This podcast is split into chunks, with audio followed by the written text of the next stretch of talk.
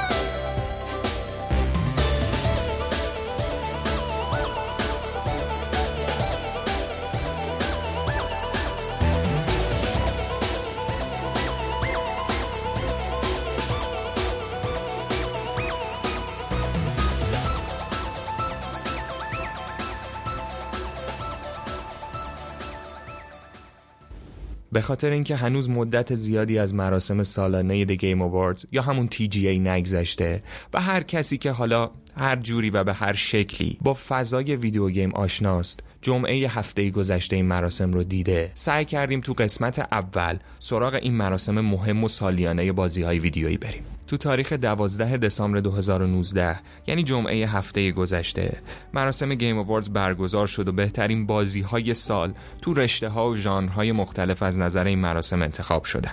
TGA با همه افت و خیزایی که تو سالهای گذشته داشته و همه حرف و حدیثایی که در مورد نحوه اهدای جوایز یا حتی نحوه برگزاری مراسم وجود داره حالا تو سال 2019 و با گذشت حدود پنج سال از شروع مراسم به یکی از مهمترین اتفاقهای صنعت گیم تبدیل شده. درسته که سایت هایی مثل IGN، اسپات هر سال لیست بهترین بازی های سالشون رو توی بخش ها و های مختلف منتشر می‌کنند یا مثلا آکادمی هنرهای تصویری انگلستان بفتا هر سال جوایزی رو به بهترین بازی های سال میده و یه بخش بازی یا ویدیو گیم به این مراسم اضافه کرده.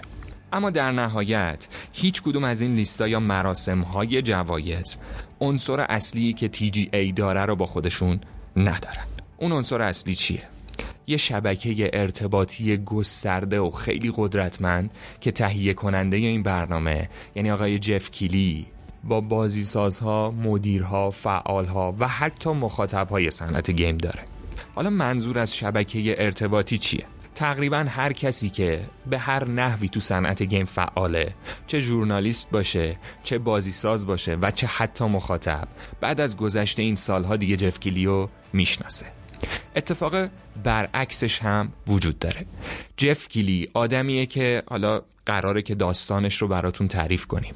آدمیه که تو سالهای فعالیتش ارتباط گسترده ای رو با همه بازیسازها و حتی مدیرای شرکت های بزرگی مثل سونی و مایکروسافت و نینتندو داشته. کلا میشه گفت که جف کیلی دوست های زیادی تو صنعت گیم داره. ارتباط گسترده جف کیلی با دوستانش تو صنعت گیم باعث شده که مراسم TGA یا The Game Awards فقط یه مراسم اهدای جوایز به بهترین بازی های سال نباشه. حالا این مراسم همونطور که احتمالا اکثرتون جمعه دیدین به یه فستیوال و جشنواره بزرگ بازی های ویدیویی تبدیل شده. چجوری؟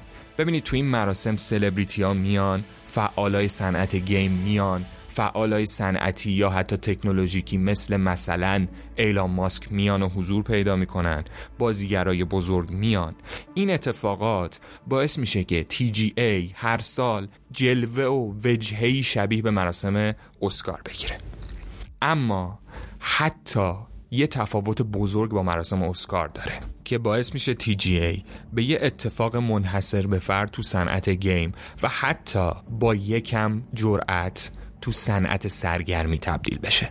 مهمترین دلیل تفاوت TGA با مراسم اسکار قطعا اینه که برعکس اسکار اون سلبریتی ها و مهمون های مهمی که میان فقط نمیان که یه مراسم دور همی و تشکیل بدن که برای مخاطب ها فقط حضور سلبریتی ها جذاب باشه. جف کیلی تهیه کننده این برنامه از سال 2014 که برنامهش رو شروع کرد یه موضوع مهمی رو سرلوحه کارش قرار داد و دنبال این قضیه افتاد و میشه گفت که امسال بهش رسیده اون چیه؟ اینه که خیلی از اتفاقهای بزرگ صنعت گیم مثل معرفی بازی های مهم مثل معرفی کنسول مهم که امسال شاهدش بودیم به جای اینکه بره تو مراسمی مثل E3 Paris Games Week یا Gamescom بیاد و توی مراسم مهم Game Awards که هر سال با نظم دقیقی برگزار میشه معرفی بشه و اتفاق بیفته. مثلا سونی به جای اینکه توی State of Play یه بازی معرفی کنه یا جزئیات دقیق Ghost of Tsushima رو تو State of Play که تقریبا چند روز قبل از TGA منتشر میشه نشون بده این رونمایی بزرگ و جذاب خودش رو انتقال میده به TGA تا به اون مراسم اعتبار بده. اینجور اتفاقا باعث شدن که TGA یه مراسم منحصر به فرد باشه و تبدیل به یه اتفاق باحال و دوست داشتنی برای کسانی بشه که اونجا حضور ندارن. یعنی اگر شما تو مراسم هم نباشید و اجرای زنده مثلا گروه گرین دی رو نبینید به خاطر اینکه قرار معرفی شدن بازی های جدید کنسولای جدید و اینجور اتفاقات رو ببینید میشینید پای برنامه و برنامه رو تماشا می‌کنید و شاید تا آخر برنامه هم حوصلتون سر نره. از اونجایی که قراره توی طول پادکست بیشتر به این موضوع بپردازیم من خیلی خلاصه میگم که TGA بعد از گذروندن حدوداً ده سال اگر دوره مراسم اسپایک رو هم حساب کنیم حالا به فرمت جدیدی از مراسم سالیانه اهدای جوایز رسیده که ما هیچ جای دیگه شاهدش نیستیم. الان همچنان یه سری آزمون و خطا داره تو این مراسم اتفاق میفته. اما میشه گفت که فرمت کلی قضیه در اومده و یه اتفاق جدیده با این حال موضوع مهمی که باعث شده اصلا این مراسم به وجود بیاد آزمون و خطاها شکل بگیره تو سالهای گذشته به خصوص از سال 2006 به بعد. و به این فرمت نهایی برسه که همچنان ما تاکید داریم که در حال تکامله و تو سالهای بعد بهتر و بهتر میشه چیه؟ این عنصر مهمه چیه؟ این عنصر مهمه چهره اصلی مراسم و یکی از بزرگترین جورنالیست های صنعت گیم آقای جف کیلیه به خاطر همین تو این پادکست بیشتر و دقیقتر سراغ خود جف رفتیم تا ببینیم کیه چه کارهای مهمی کرده کجا زندگی کرده و در نهایت چطوری تونسته یکی از مهمترین اتفاقات صنعت گیم رو رقم بزنه. می‌خوایم تو این پادکست داستان جف کیلی رو براتون تعریف کنیم. با ما همراه باشید.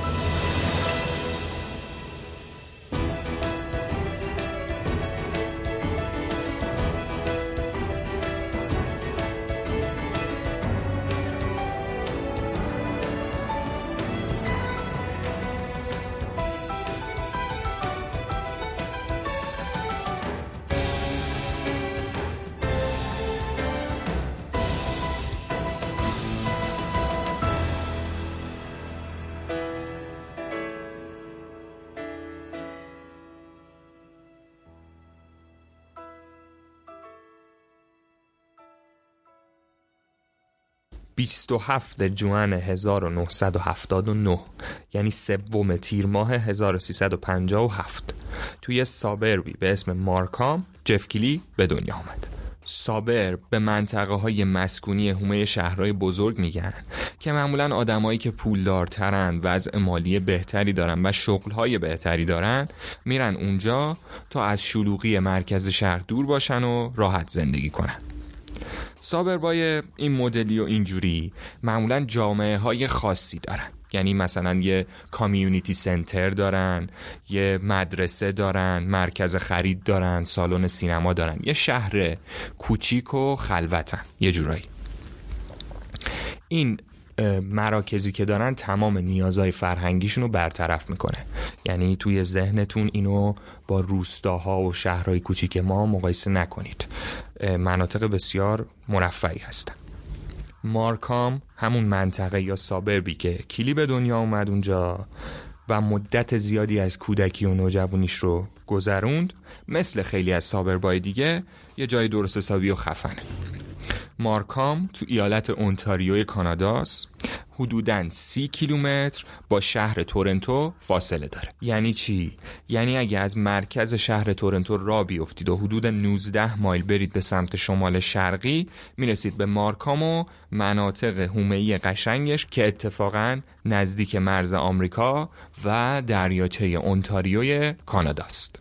خب میسم نظر چیه؟ یه خورده از حالت قصه شب خارج بشه تا قبل از اینکه شنوندگان جانمون خوابشون نبرده. من بقیهشون من بگم. یه خورده انرژی بگیریم خیلی عجیبه که من دارم این حرفو می‌زنم اما بگذاریم. در ادامه که حالا چه اتفاقاتی افتاده و اینا به صورت کلی جف میگه که مارکام جاییه که بزرگ شده و از همه مهمتر بازی کردن شروع کرده. اما خیلی کم پیش میاد که از بچگیش بگه و از اون مهمتر در مورد پدر و مادرش صحبت کنه. اما با یه خورده تحقیق ما حداقل فهمیدیم که پدر جفگیری کیه و چرا چرا جف؟ وقتی از پدرش صحبت می‌کنه معمولا خیلی کوتاه میگه که پدر من خب سینماگر و تو صنعت سینما مشغوله. دیوید کیری پدر جف یکی از مهمترین شخصیت های فعال تو سینماست. دیوید و همسرش پاتریشیا از همون موقعی که تکنولوژی آیمکس تو دهه هفتاد شروع به کار کرد یه جورایی شروع به همکاری های مختلف با این کمپانی کردن و تونستن تو پروژه های مختلفی حضور داشته باشن. و بعدا دیوید به عنوان یکی از مدیرای ارشد IMAX همکاریشو باشون ادامه داد. دیوید کیلی از همون سالها شد رئیس بخش post production فیلم های IMAX. البته post production میشه حالا کارهای فنی بعد از فیلم برداری و اینجور مسائل. بعد از اونم از سال 2011 به بعد علاوه بر سمت قبلیش به عنوان رئیس بخش تنظیم کیفیت تولیدات IMAX هم منصوب شد. کلا اینجوری که ما فهمیدیم کیلی پدر یعنی دیوید. شخصیت مهمی تو سینمای آمریکاه. تو فرایند تولید بیش از 250 فیلم IMAX همکاری کرده و ناظر کیفیت این فیلم ها بوده. یه جورایی میشه گفت هر فیلمی که الان با تکنولوژی IMAX تولید میشه از زیر دست پدر جف کیلی رد شده و اون تاییدش کرده. مثلا اکثر فیلم های کریستوفر نولان که با دوربینای IMAX فیلم برداری شدن. اصلا شاید نزدیک بودن مارکام به دفتر اصلی IMAX که تو اونتاریو کاناداست. دلیل اینه که خانواده کیلی اونجا زندگی می‌کردن و چون تو اون سالا دیوید کیلی سمت مهمی تو کمپانی IMAX داشته دیگه همونجا موندگار بودن. جف خب درست مثل هر نوجوان دیگه وارد دبیرستان شد و چون تو سابرب زندگی می‌کرد به دبیرستان منطقه مارکام رفت.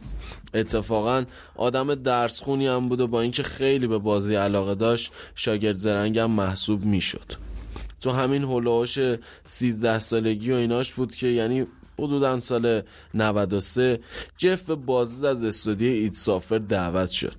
حالا اینکه این دعوت یه اتفاق عادی و معمولی بوده یا اینکه به خاطر شناخته شدن پدر تو سینما همچین فرصتی نصیب جف شده دقیقا معلوم نیست. اما از حرفایی که می‌زنه میشه فهمید که یه جورایی عاشق جان کارمک دوم و البته استودیو ایت سافوره. و شاید هم عشقش به این استودیو و این آدم و این فرانچایز از همون بازدید اولش شروع شده باشه.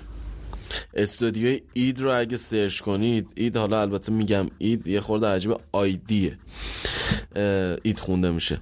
دفتر مرکزیش یا همون headquarters رو براتون میاره که تو ریچاردسون ایالت تگزاسه. جف باید اول می‌رفته یا فرودگاه بیلی بیشاپ تورنتو یا فرودگاه بین المللی پیرسون. بعد از اونجا با یه پرواز سه ساعته و رد شدن از دیترویت میشیگان و سن لوئیس میزوری می‌رسیده که به فرودگاه بین المللی فورت ورس دالاس و از اونجا باید می‌رفته به دفتر مرکزی اید به نظر پدر و مادرش این سفر برای یه بچه 14 ساله زیادی بزرگ بود. از اونور ماجرا پدر و مادرش از اینکه پسرشون تنهایی پاشه بره یه استودیوی بازیسازی پر از آدمای غریبه راضی نبودن. به هر حال با اصرار جف در نهایت مادرش قبول می‌کنه که همراش بره و جف بتونه برای اولین بار فرایند ساخت یه بازی رو از نزدیک ببینه. جف میگه وقتی من و مادرم از فرودگاه اومدیم بیرون مدام داشتیم دنبال یه چیزی میگشتیم که حالا باید کجا بریم؟ اصلا کی قرار بیاد دنبالمون؟ بعدش تا اینکه دیدیم یه مرد با یه فراری قرمز منتظرمونه تا ما رو ببره به استودیو. این سفر و فراری و بعدش هم استودیو استودیو اید. یه جورایی نشون میده که مقیاس صنعت گیم تو دهه 90 آمریکا هم خیلی بزرگ بوده. محمد رضا این قسمتش کم تاریخیه برمیگرده به زمانی که هنوز هیچ کدوممون به دنیا نیومده بودیم. بزنید تیکشو من بگم. حدودا یه سال بعد از اینکه جف به همراه مادرش رفته بودن تگزاس استودیو ایدو بازدید کرده بودن یه اتفاق خیلی مهم تو زندگی جف میفته که میشه گفت اتفاق مهمی برای صنعت گیم هم بوده. تو ماه نوامبر سال 1994 اولین مراسم جوایز بازی های ویدیویی در طول تاریخ به اسم Cybermania 94 از طریق شبکه TBS توی ایالات متحده آمریکا پخش شد. این مراسم حاصل یه سال تلاش یه آکادمی به اسم آکادمی علوم و هنرهای تعاملی آمریکا بود. الان دیگه خبری از این آکادمی نیست. با این حال با یه سرچ ساده تو یوتیوب گوگل هر جایی که بخواین می‌تونین ویدیوی کامل مراسم Cybermania 94 رو پیدا کنید که از شبکه TBS پخش شده بود. شبکه TBS می‌خواست همه چی عالی باشه. به خاطر همین رفتن دنبال یه سری سلبریتی که بیان توی مراسم نقش داشته باشن. مثلا یه کمدین مشهور اون تو اون دوره زمانی به اسم لزلی نلسون. اگه سری فیلم های هواپیما رو دیده باشین میشناسینش. و ویل آرنت که جدیدن صدا پیشه لگو بتمن بوده رو آوردن مجری برنامه کردن. اما چه اتفاقی برای جفکیلی افتاد این وسط؟ جف خودش میگه که ظاهرا یکی از تهیه کننده های اصلی مراسم دوست صمیمی باباش بوده. یعنی دوست صمیمی دیوید کیلی بوده. از اونجایی که اکثر تولید کننده های برنامه تو اون بازه زمانی بجز هیئت داورا که حالا جوایز رو دادن از بازی های ویدیویی سر در نمی آوردن و نمی‌دونستن بازی های ویدیویی چیه. به خاطر همین تهیه کننده دنبال این بودن که بدون هزینه کردن زیاد یه نفری که بازی ها رو میشناخت و از بازی ها سر در می آورد و بیارن یه سری توضیحات بنویسه که موقع در واقع اسم بردن از کاندیدها و نامزدهای جوایز این توضیحات خونده بشه که مجریا پرت و پلا نگه جف هم که اونجور که فهمیدیم آدم خوش شانسی بوده و باباش هم خیلی هواشو داشته. از طریق رابطه پدرش تهیه کننده Cybermania 94 رو می‌بینه و میارنش که تو سن 14 سالگی جف کیلی رو میارن که مشاور مراسم Cybermania 94 شبکه TBS بشه. اینجوری جف کیلی تو سن 14 سالگی یعنی وقتی که هنوز دبیرستانش تموم نشده بود یکی از عوامل تولید کننده اولین مراسم جوایز بازی های ویدیویی تاریخ میشه. اگه همونطور که گفتم برید سرچ کنید و مراسم رو پیدا کنید می‌بینید که ناامید میشید. می‌بینید که زیاد چنگی به دل نمی‌زنه. مجریا تقریبا هیچی از بازی نمی‌دونن و یه سری کمدی اجرا می‌کنن که معمولا داره گیمرها رو مسخره می‌کنه و بهشون توهین می‌کنه. اما نکته مهم مراسم حداقل برای جف کیلی این بود که بازی Doom جایزه بهترین بازی action adventure رو برنده شد. حالا اینکه Doom چرا بازی action adventure رو برنده شد ما هم نمی‌دونیم. نحوه دادن جایزه توی Cybermania 94 یه ایده بزرگ رو به ذهن جف رسوند که الان ما نتیجهش رو می‌بینیم. تو زمان پخش شدن Cybermania 94 حدود یه ماه از شروع فصل یک سریال Friends میگذشت. بعد سری فیلم های Karate Kid م تو سینما سر و صدا کرده بودن وقتی که می‌خواستن جایزه بازی Doom و بدن متیو پری بازیگر نقش چندلر توی سریال Friends به همراه هیلاری سوانک یکی از character های مهم سری فیلم های Karate Kid اومدن روی سن و جایزه رو به نماینده شرکت ایت سافر اهدا کردن. اید همون شرکتی بود که جف یه سال پیش رفته بود با یه پرواز سه ساعت اونجا و مراحل پایانی ساخت بازی دوم اونجا دیده بود. یعنی یه سال پیش رفته بود یه استودیو اونجا دیده بودشون. حالا یک سال بعد داشتن بهشون جایزه می‌دادن و جف یکی از آدم هایی بود که باعث شده بود این جایزه به اون استودیو برسه. جف میگه که بابام وقتی دید که متیو پری مثلا بازیگر نقش چندلر سریال فرندز اومده داره به یه بازی ساز جایزه میده برگشت بهم گفت این بازیایی که بازی می‌کنید جدی ان مثل که مثل که قضیه همچین شوخی هم نیست و فقط بازی نیستن. این حرف پدر جف و تأثیری که سلبریتی ها با حضورشون توی مقبولیت بازی های کامپیوتری تو اون بازه زمانی داشتن جرقایی رو تو ذهن جف ایجاد کرد که بعدها اونو به مردی تبدیل کرد که الان هست. خب تاریخ و اینا بسه. بریم سراغ این که ببینیم جف دقیقا چگونه جف کلی شد. سایبر منیای 94 که میسم گفت خب مراسم خوبی نبود و وقتی هم تهیه کننده های برنامه هیچی از بازی ندونن بیش... انتظار بیشتری نمیشه ازش داشت. برای همین این مراسم به همون سال 94 ختم شد و تا دهه بعد خبری از مراسم جوایز بازی ویدیویی نبود. حالا از اون بگذریم. چند سال بعد جف وارد دانشگاه کالیفرنیای شمالی شد و از مارکام زد بیرون و کم کم تلاش کرد تا زندگی مستقل خودش رو شروع کنه. برای همین تصمیم گرفت تا دنبال علاقش بره و خبرنگار یا ژورنالیست بازی ویدیویی بشه.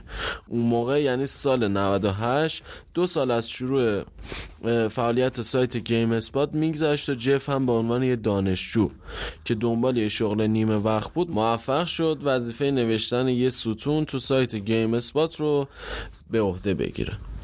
اگه یادتون باشه گفتیم که اولین تجربه جف بازدید از یه استودیو بازی سازی بود. زمانی بود که اون استودیو داشت آخرین مراحل ساخت بازیش یعنی دوم رو انجام می‌داد.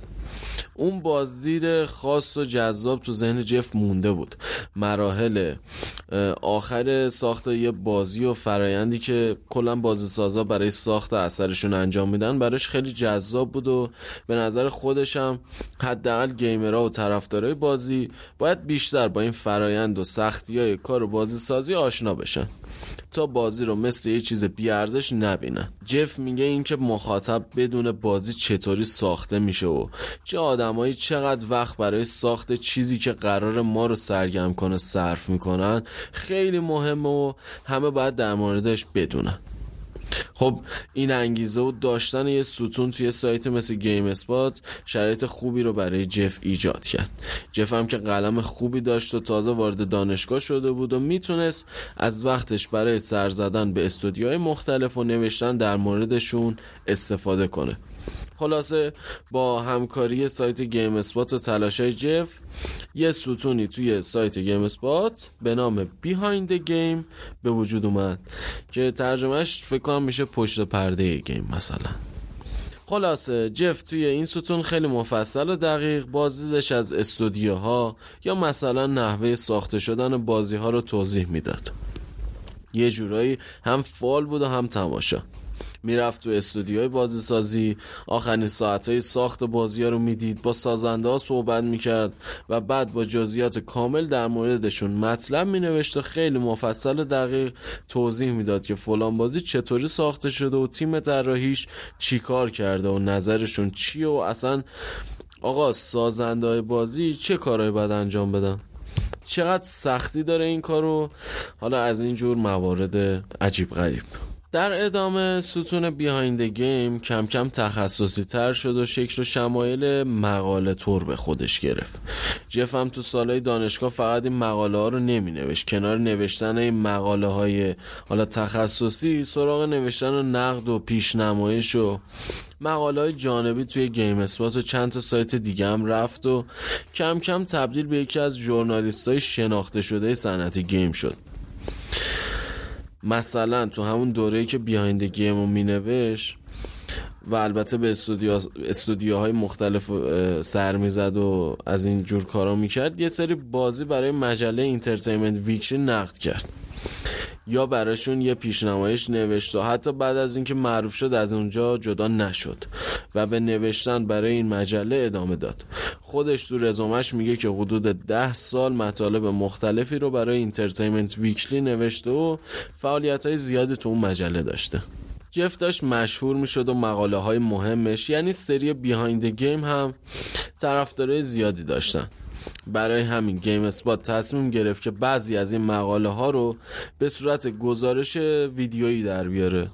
و اگه الان سرچ کنید می‌تونید گزارش های مفصل تصویری جف کیلی از مراحل ساخت بازی های مثل Metal Gear Solid دو یا Half-Life رو پیدا کنید که برای سایت GameSpot ساخته شدن. این مقاله ها و برنامه ها هم یه جورایی شروع فعالیت ویدیویی و تصویری جف بودن و اونو از یه نویسنده صرف به یه خبرنگار حرفه‌ای تبدیل کردن. مقاله ها و گزارش های جف هم انقدر خوب بودن که باعث شدن تو این مدت چند سال جف شروع به همکاری برای ساخت برنامه های تلویزیونی با شبکه های مختلف کنه. اما میشه گفت مهمترین کارش تو اون بازه زمانی رو بشه برنامه جی فور تیوی دشو دونست که واسه شبکه جی فور تیوی بود و اسم برنامهش هم دشو بود. خب می‌تونیم الان بریم سراغ میسم تا راجع به این برنامه جی فور تیوی دشو واسه همون یه سری توضیحات بده. ممنون محمد رضا. جف دیگه تو اون سالا تبدیل شده بود به یه چهره مهم تو صنعت بازی های ویدیویی مهمتر از اون یه نویسنده مهم بود که سری مقالات بیهایند گیمز رو نوشته بود. برای همین شبکه جی 4 تیوی دعوتش می‌کنه که بیاد مجری برنامه جی 4 تیوی دشو بشه. شبکه جی فور یه شبکه کابلی و پولی بود که زیر مجموعه یه شبکه بزرگتری به نام NBC که هنوزم فعالیت می‌کنه محسوب می‌شد. هدف از تأسیس این شبکه این بود که مخاطبای جوانتر مخصوصا مردها مخاطبهای مرد رو جذب کنه. تمرکز اصلی شبکه هم روی بازی های ویدیویی و حالا مثلا یه سری بازی های تخته و اینا بود. بعد این شبکه جی فور چند تا برنامه مختلف داشت. مثلا برنامه The Judgment Day بود که توش می اومدن بازی نقد می‌کردن. یا برنامه چیتس که توش می اومدن ترفندا و کدای تقلب و راهنمای مراحل و اینا رو می‌گفتن. جی 4 تیوی دشو یه تاک شو 22 دقیقه‌ای بود که یه جورایی ادامه ایده اسکات رابین برای داشتن یه برنامه رادیویی در مورد ویدیو گیم بود. اسکات رابین تهیه کننده اصلی برنامه بود و حتی یکی از مؤسسای اصلی شبکه جی 4 تیوی هم حساب می شد. خود رابین یه چند فصلی رو به عنوان مجری رفت کنار دوربین. تینا وود یه مجری کاربلد بازی های ویدیویی هم تو برنامه حضور داشت. تو بعضی از قسمت هم لارا فوی تهیه کننده دوم برنامه میومد و برنامه رو اجرا می‌کرد. اما تو اواسط سال 2004 اسکات همون اسکات رابین حدودا میشه دو سال بعد از شروع برنامه. برنامه تو سال 2002 شروع شد. از برنامه کنار رفت و یه مجری جدیدی اومد برای جی 4 تیوی دشو به نام جف کیلی. برنامه G4 TV بعد از اومدن جف کیلی به مسیرش ادامه داد. حضور حالا حضور جف باعث شد که برنامه حتی تخصصی تر از قبلا بشه. مثلا تقریبا تو هر قسمت از برنامه با یه بازیساز مصاحبه می‌کردن تا همون ایده اصلی کیلی یعنی فرایند ساخته بازی بیشتر مشخص بشه. میشه گفت که G4 TV برای جف یه سکوی پرتاب بود. چون جف تقریبا یه سال بعد از شروع فعالیتش تو جی فور تیوی اونا رو کنار گذاشت و از برنامه کنار رفت تو عواسط سال 2005 به عنوان مجری یه برنامه تلویزیونی دیگه توی شبکه اسپایک شروع به کار کرد. حالا دقیقا مشخص نیست که به خاطر جدا شدن جف بود یا دلایل مالی بود یا هر دلیل دیگه ای اما تینا وود اون مجری سه برنامه که هنوز مونده بود تو دوازده دسامبر سال 2005 اومد اعلام کرد که تاک شوی جی 4 تیوی دشو کنسل شده و قسمت آخرش با اسم خداحافظی تو تاریخ 16 دسامبر 2005 پخش میشه. که همین اتفاق هم افتاد. رفتن جف جف کیلی به شبکه Spike و شروع کار روی برنامه جدید به اسم GameHead یکی از اون تصمیمایی بود که باعث شد جف تبدیل به آدمی بشه که الان هست. یعنی یکی از مهمترین و موفقترین چهره های صنعت گیم. بذارید بخش GameHead و GameTrailers TV رو محمد رضا راد براتون تعریف کنه. جف از G4 TV جدا شد تا تو شبکه Spike برنامه خودشو داشته باشه. همونطوری هم که میسم گفت تو اواسط سال 2005 جف کیلی برنامه GameHead رو ساخت که هفته جمعه تو ساعتهای مختلفی بین 12 تا یک و نیم شب منتشر میشه. جف تو این برنامه تقریبا اکثر هدفاشو عملی می‌کرد. مثلا تو هر قسمت سراغ یه موضوع بازی یا استودیو خاص می‌رفت. و روند کاری اونا رو نشون می‌داد. با بازی سازا مصاحبه می‌کرد یا حتی تریلرهای جدید از بازی ها رو هم مثلا نشون می‌داد توش. جف خب آدم باهوشی و بعد از فعالیت کردن توی برنامه تلویزیونی موفق مثل جی فور تیوی می‌دونست که بستن یه برنامه فقط با مصاحبه و رفتن سراغ بازی سازا ممکنه باعث شه که بعضی از بیننده ها حوصلشون سر بره. برای همین گیم هد رو طوری ساخت که بیشتر شبیه یه مجله تلویزیونی باشه تا یه تاک ساده. خب حالا اگه بخوام بازش کنم اینطوری می‌تونم بگم. برنامه بخش مختلفی داشت. مثلا تو بخش اول مصاحبه بود بعد جف یا دو تا مجری دیگه برنامه می‌رفتن سراغ استودیوها و ساخت بازی رو نشون می‌دادن. گاهی اوقات بازی نقل می‌کردن بعضی وقتا از تجربهشون در مورد بازی که هنوز بیرون نیومده بود حرف می‌زدن و کلا برنامه رو سرگرم کننده نگه میداشتن.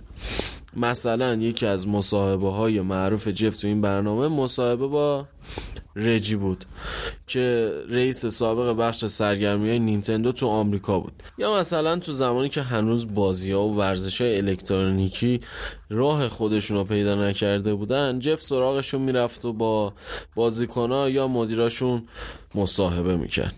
توی همین بازه زمانی. یعنی وقتی که جف گیم هد رو به عنوان یه برنامه تخصصی بازی ویدیویی شروع کرده بود شبکه اسپایک ازش درخواست کرد که خب با توجه به شناختی که حالا از جف و داریم می‌دونیم که هرگز نمی‌تونست این پیشنهاد رد کنه.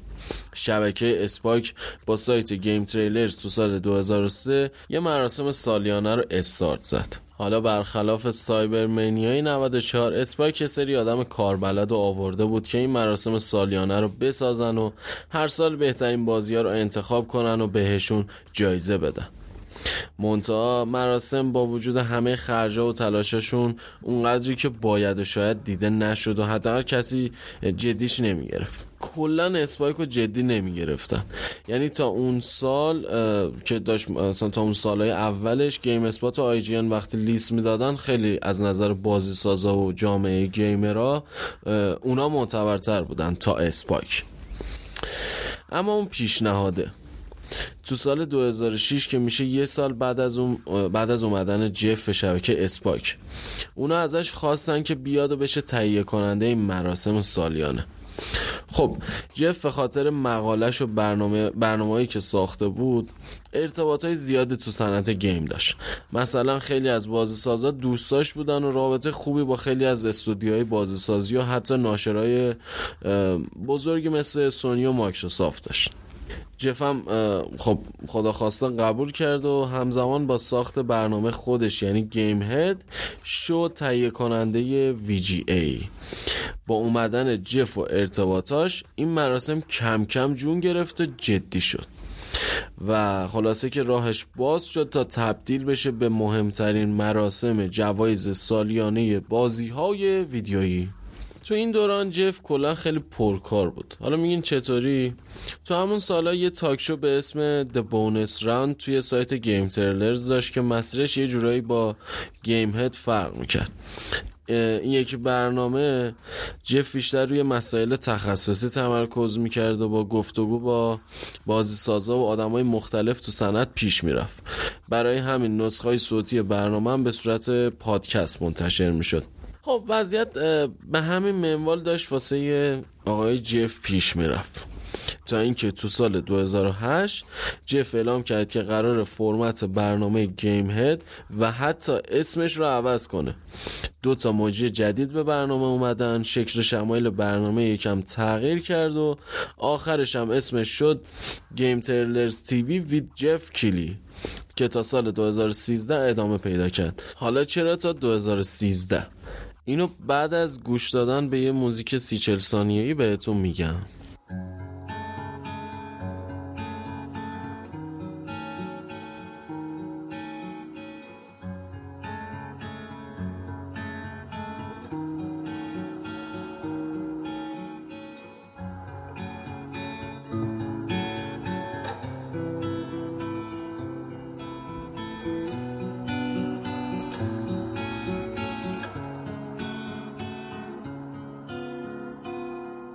اگه بازه زمانی فعالیت جفگیری تو زمینه اجرا و برنامه سازی رو از حدودا سال 2005 تا 2013 14 یعنی از زمان همکاریش با جی تو و اسپایک چک کنیم می‌بینیم که جف فقط مجری سه تا برنامه و تهیه کننده ویجی نبوده.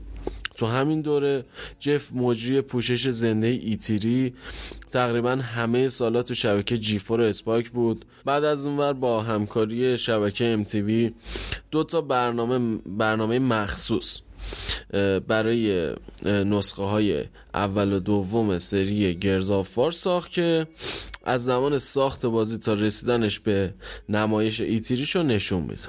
دوباره حالا خیلی زیاده می‌تونم لیستوار بهتون بگم. تو سال 2007 جف به عنوان تهیه کننده و مشاور پروژه به شبکه دیسکاوری رفت. و تو ساخت یه مستند پنج ساعته به اسم Rise of Video Game بهشون کمک کرد. این مستند روی تاریخچه بازی ویدیویی تمرکز کرده بود و اهمیت این صنعت رو به همه نشون می‌داد. که البته این چیزایی که دارم میگم اکثرا توی یوتیوب هستن و ما منو میسم قبل از این پادکست یه نگاهی به همشون انداختیم. کیلی توی این سالا مجری یا تهیه کننده مراسم launch بازی مهمی هم بود و حتی گاها مثلا های بزرگ مثل مثلا گروه Linkin Park و آزی آزبورن برای اجرا کردن به برنامهش می اومدن اما تو سال 2008 کیلی توی گزارش جنجالی از شبکه Fox News شرکت کرد که باعث شد حتی محبوب ترم بشه. شبکه Fox News یه گزارشی از بازی Mass Effect پخش کرد که بازی رو متهم به پخش و نشون دادن صحنه‌های سکس و برهنگی متهم کرد که و بعدش هم می‌گفت که بازی تاثیر بدی روی بچه ها داره.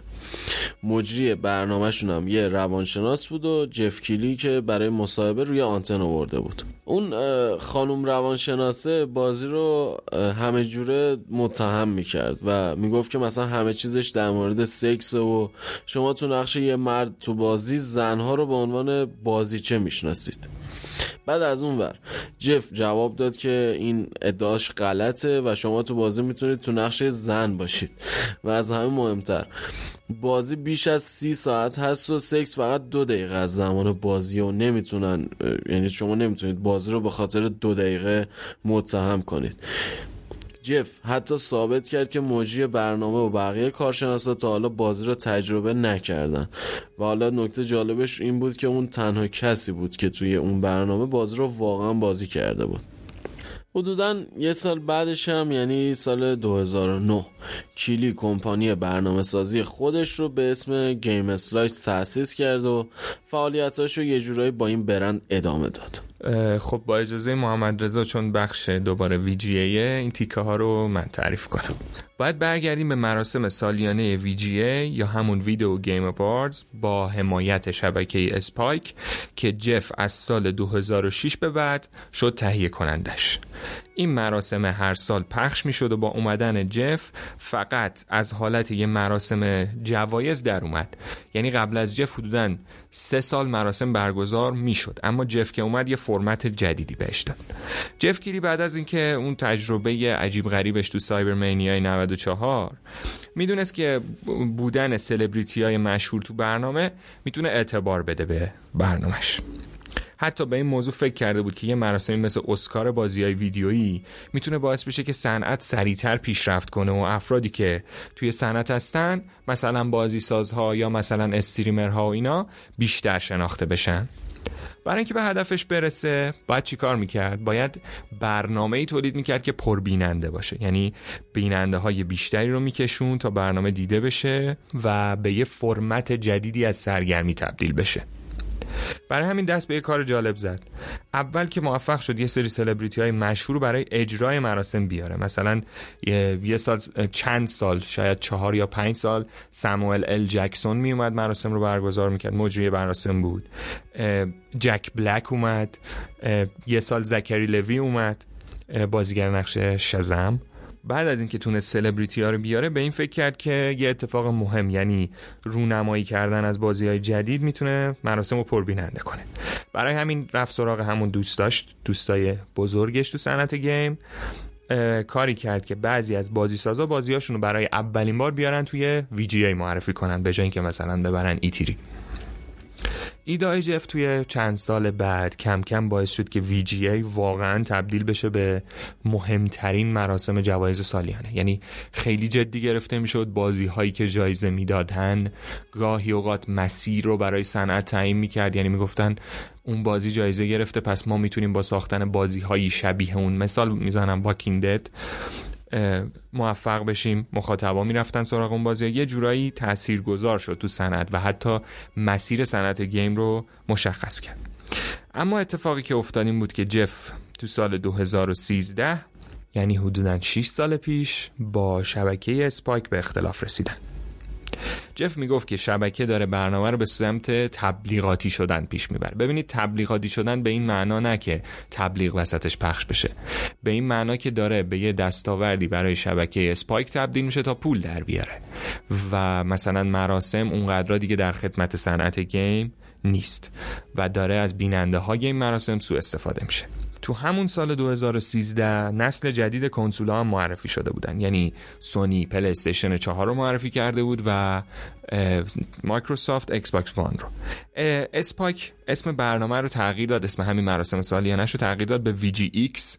اون X برای next و نسل بعدی که بگه آقا ما رو نسل بعد تمرکز کردیم. منتها مراسم سال 2013 شون همون X یه فاجعه شد. انتخاب جایزه ها خوب نبود اجرای برنامه به خاطر سیستم جدید و تغییرات زیادی که به وجود اومده بود حوصله سربر بود و بد پیش رفت و خلاصه باعث شد که ضربه بزرگی به شو وارد بشه. فاجعه X و اختلاف نظرهای کلی با شبکه دست به دست هم دادن تا جف اعلام کنه که از شبکه اسپایک جدا شده و می‌خواد به صورت مستقل فعالیتش رو ادامه بده. بعد از جدا شدن جف دلیلش مشخص نیست. حالا دلیلش جدایی جفه یا اون فاجعه سال 2013 شبکه اسپایک اعلام کرد که مراسم سالیانه VGA یا VGX برای همیشه تموم شده و لغو شده.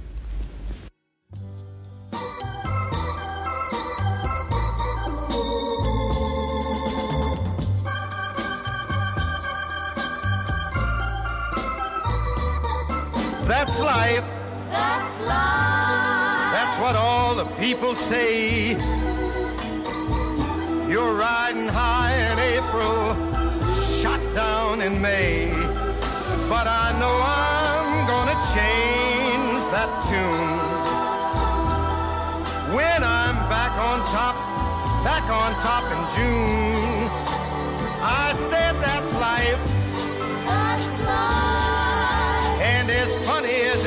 Seem. Some people get their kicks stomping on a dream. But I don't let it, let it get me down.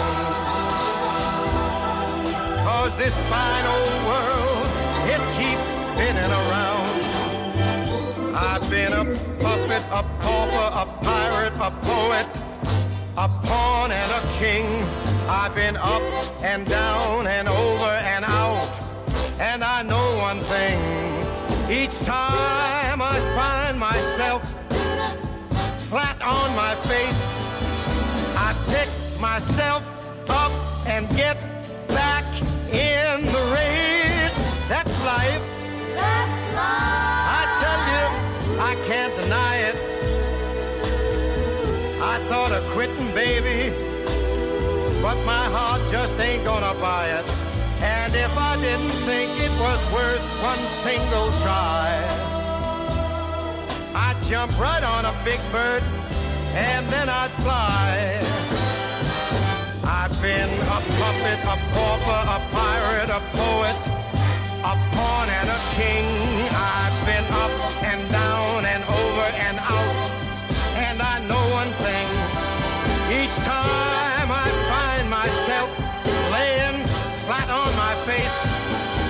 just pick myself up and get back in the race. That's life. That's life. That's life. And I can't deny it. Many times I thought of cutting out, but my heart won't buy it. But if there's nothing shaking come this here July, I'm gonna roll myself up in a big ball. And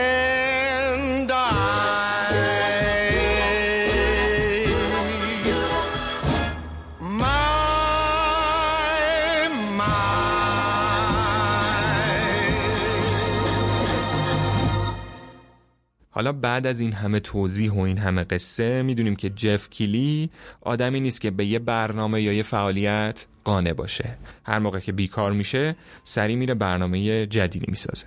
تو سال 2011 یعنی دو سال بعد از اینکه جف شرکت خودش رو تأسیس کرد شرکتش Game Slice یه اپی رو تو App Store منتشر کردن به اسم The Final Hours یا ساعتهای پایانی.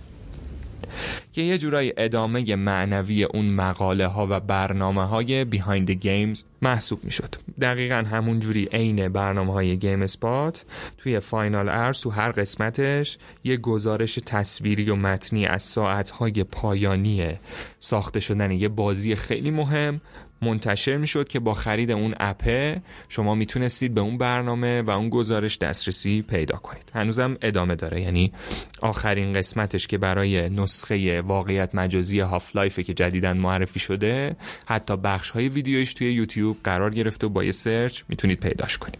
بعد از شروع کار برنامه یا اپ The Final Hours جیسون شریر سردبیر وبسایت کوتاکو گفت که با این کار جف دوباره به دوران طلایی ژورنالیستی و ریشه های خودش به عنوان یه ژورنالیست برگشته و این نشون میده که جف کیلی فقط یه شومن نیست و یه ژورنالیسته که حرفای زیادی برای گفتن داره. جف مراسم launch هر دو تا کنسول نسل هشتمی یعنی ایکس باکس وان و پلی استیشن چهار رو هم توی شبکه اسپایک برگزار کرد و خودش مجریش بود.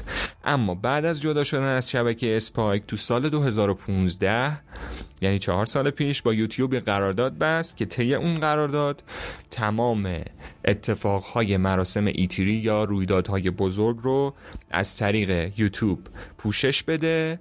همینطور یه تاکشو یوتیوبی داشته باشه که این دوتا فعالیتش همچنان در کنار TGA ادامه داره. منتها فعالیت اصلیش بعد از جدا شدن از شبکه اسپایک همون TGA یا The Game Awards هست که قرار محمد رضا داستان و ماجراش رو به طور کامل براتون تعریف کنه. و اما بریم سراغ مهمترین دستاورد جف کلی که باعث شد اون به مهمترین ژورنالیست گیم تبدیل بشه. البته این نظر ما بعد از اینکه جف تو سال 2013 از شبکه اسپاک جدا شد تصمیم گرفت رویایی که از 14 سالگی داشت رو تبدیل به یه واقعیت بکنه. ساختن یه مراسم جوایز سالیانه که یه جایی بین مراسم خشک و رسمی مثلا اهدای جوایز و البته مثلا از اون ورم مراسم سرگرم کننده مثل اسکار باشه.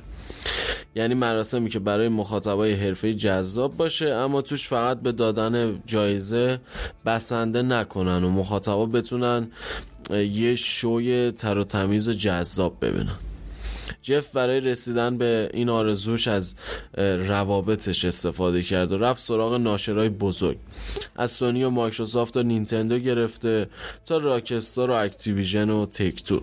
جف با ایده ساخت یه مراسم متفاوت از VGA شبکه اسپایک جلو رفت. یه مراسم مستقل که هیئت داورش و منتقدای بازی تشکیل داده باشن و انتخاباش تحت تاثیر وضعیت تبلیغاتی و تصمیمای شبکه خاصی نباشه.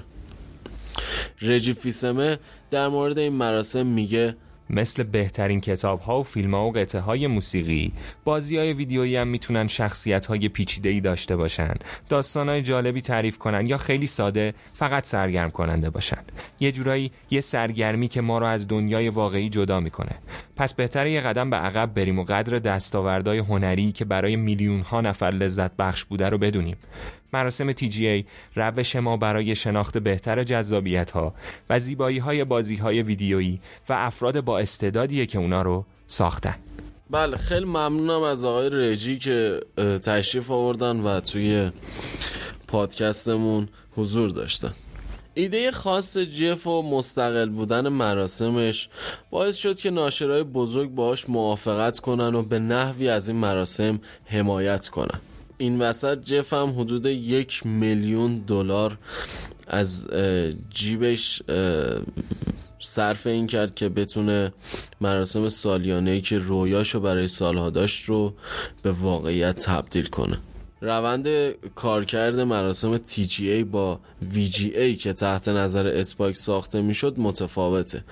TGA جفکیری که از سال 2014 شروع شده از یه هیئت مدیره بزرگ تشکیل میشه که هر کدوم از اعضاش نماینده یکی از شرکت های بزرگ فعال تو زمینه game مثلا فیل اسپنسر هیدئو کوجیما شرکت راکستار EA تک تو حتی نینتندو سونی و اکثر تولید کننده های بزرگ یه نماینده تو تی جی ای دارن.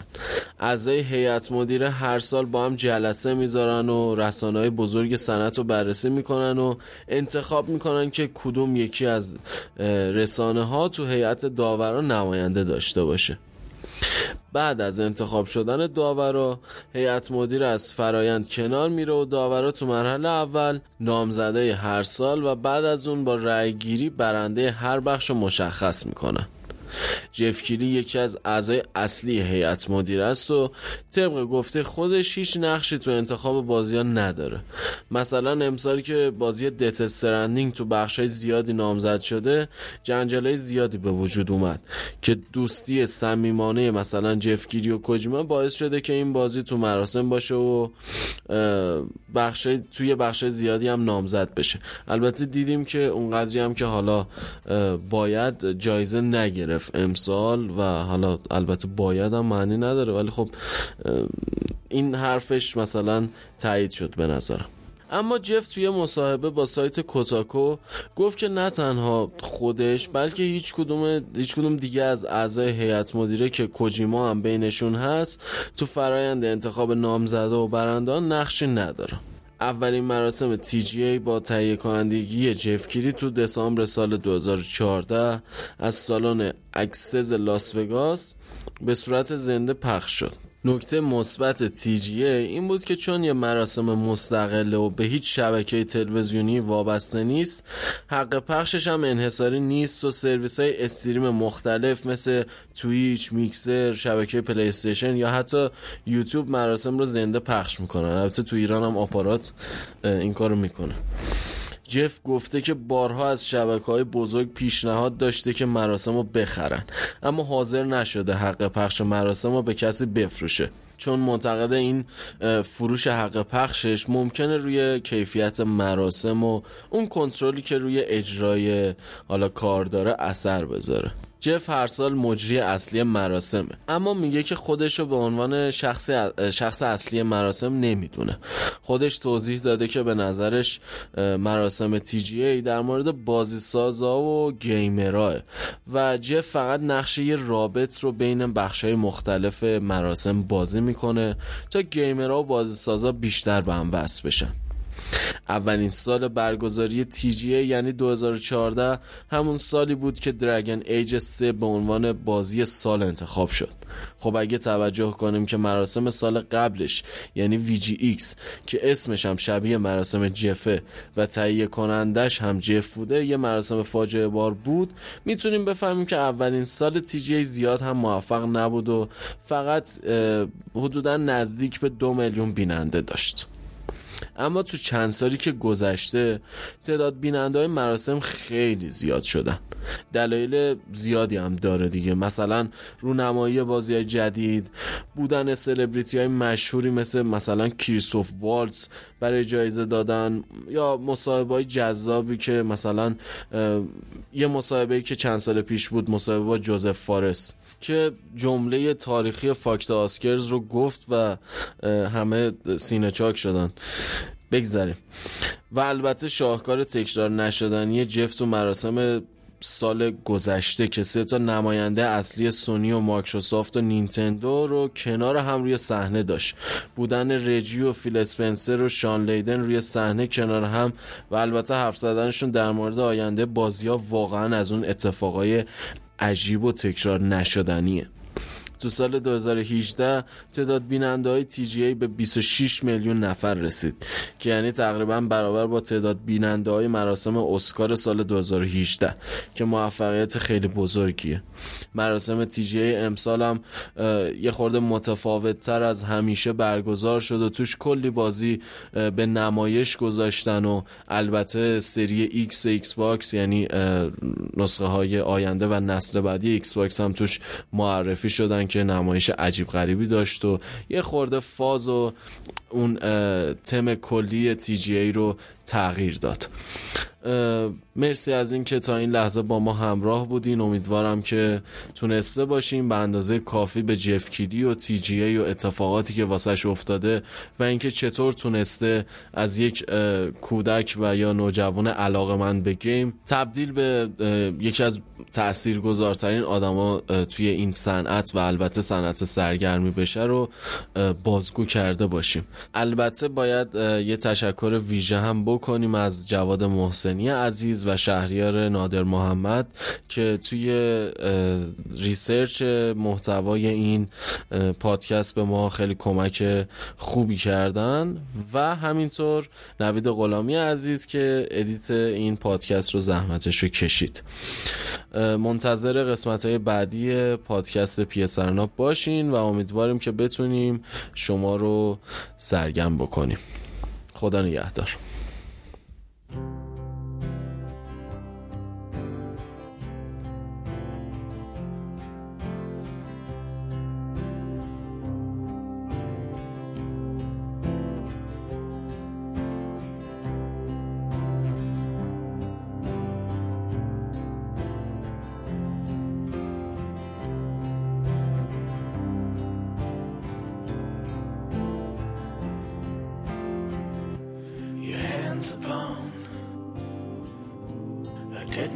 Gun, and you're looking down the sights. Your heart is worn and the seams are torn and they've given you a reason to fight. And you're not gonna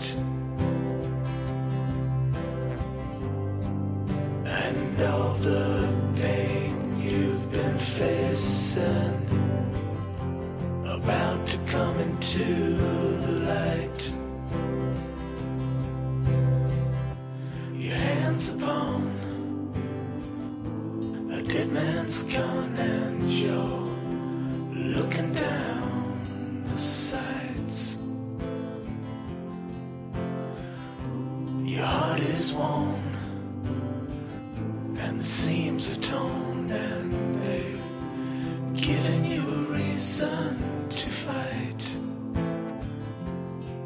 And you're not gonna take